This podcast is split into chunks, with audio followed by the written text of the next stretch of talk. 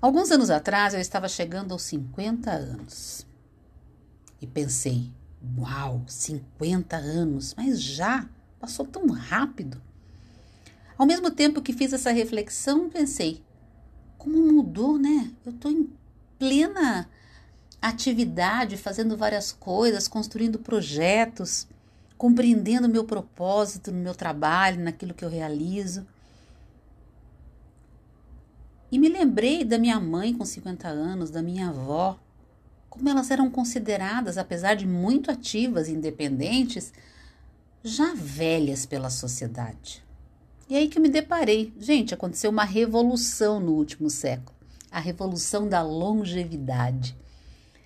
E é sobre isso que eu vou conversar com vocês nesses capítulos que vão correr por aqui nesse podcast. Estudos mostram que, em média, 34 anos foram acrescentados à nossa expectativa de vida, saltando da média de 46 anos para 80. Vocês já pensaram nisso?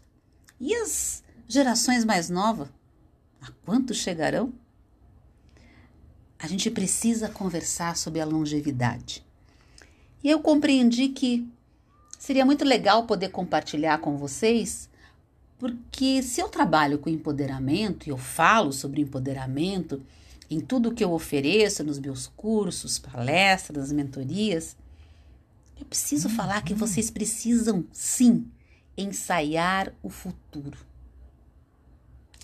Ao longo desses anos, à beira dos 53, sempre que me deparava com alguma coisa que eu temia, eu tentava fazer dela minha melhor amiga encarando-a de frente e descobrindo todos os detalhes sobre ela. Eleanor Roosevelt ela tem uma frase muito interessante que diz assim: Você ganha força, valentia e confiança a cada vez que para para enfrentar o medo. E eu compreendi claramente que é isso. A gente precisa encontrar o medo e enfrentá-lo. E foi assim que percebi que o conhecimento do que há adiante pode me fortalecer e me ajudar a superar os medos, jogando um balde de água fria na ansiedade. É importante conhecer o nosso inimigo, ou quem sabe, o nosso melhor amigo. É importante que a gente reconheça o que vem pela frente. Quando eu era fonoaudióloga, eu levantava a bandeira da prevenção. Sempre acreditei que trazer temas sobre o desenvolvimento da fala, desenvolvimento de crescimento, o desenvolvimento mental, era importante. Porque quando a gente fala sobre este lugar, a gente está falando sobre prevenir. E assim tem sido o meu olhar sobre essa longevidade.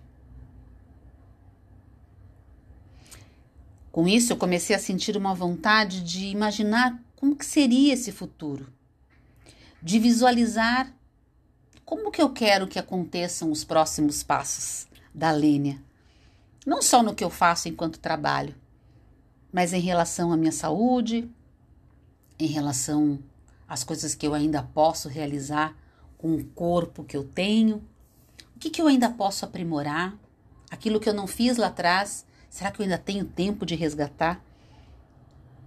Então eu teria que realmente olhar para esse lugar da longevidade com um olhar estudioso. E é isso que eu vou compartilhar com vocês por aqui.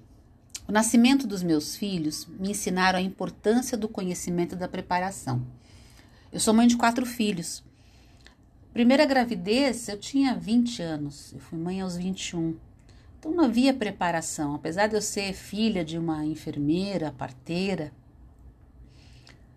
eu tinha um conhecimento raso sobre me preparar para o parto. Era meio natural. Vai engravidar, vai nascer. Não tínhamos conversa sobre esse tema. Era parir e parir. Hoje eu vejo uma geração repleta de informações e de trocas, e que lindo que é isso. Mas eu não me preparei. Mas deu tudo certo.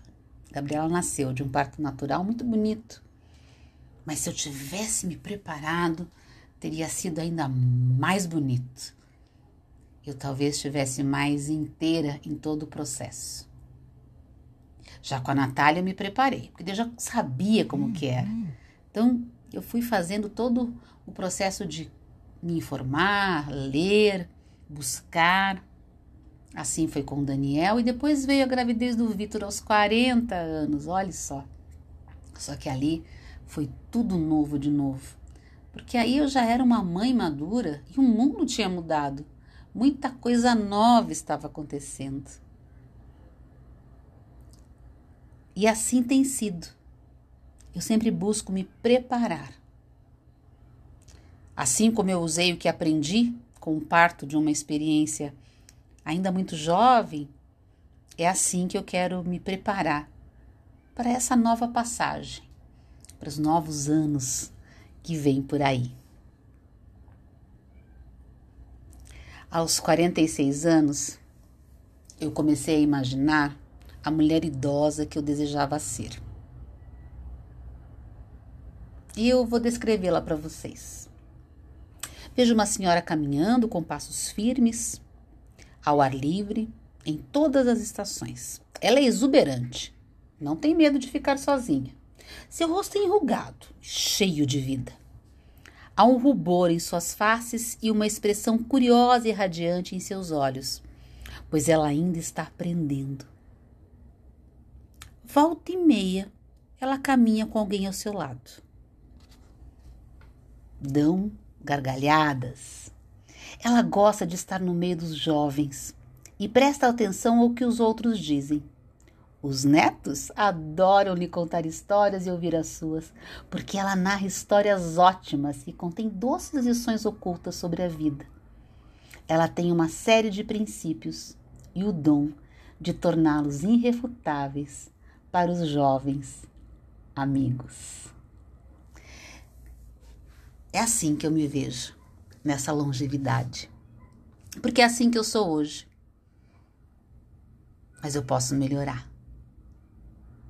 E olhando para frente, eu posso perceber como que eu posso traçar essa linha de maneira leve e bela.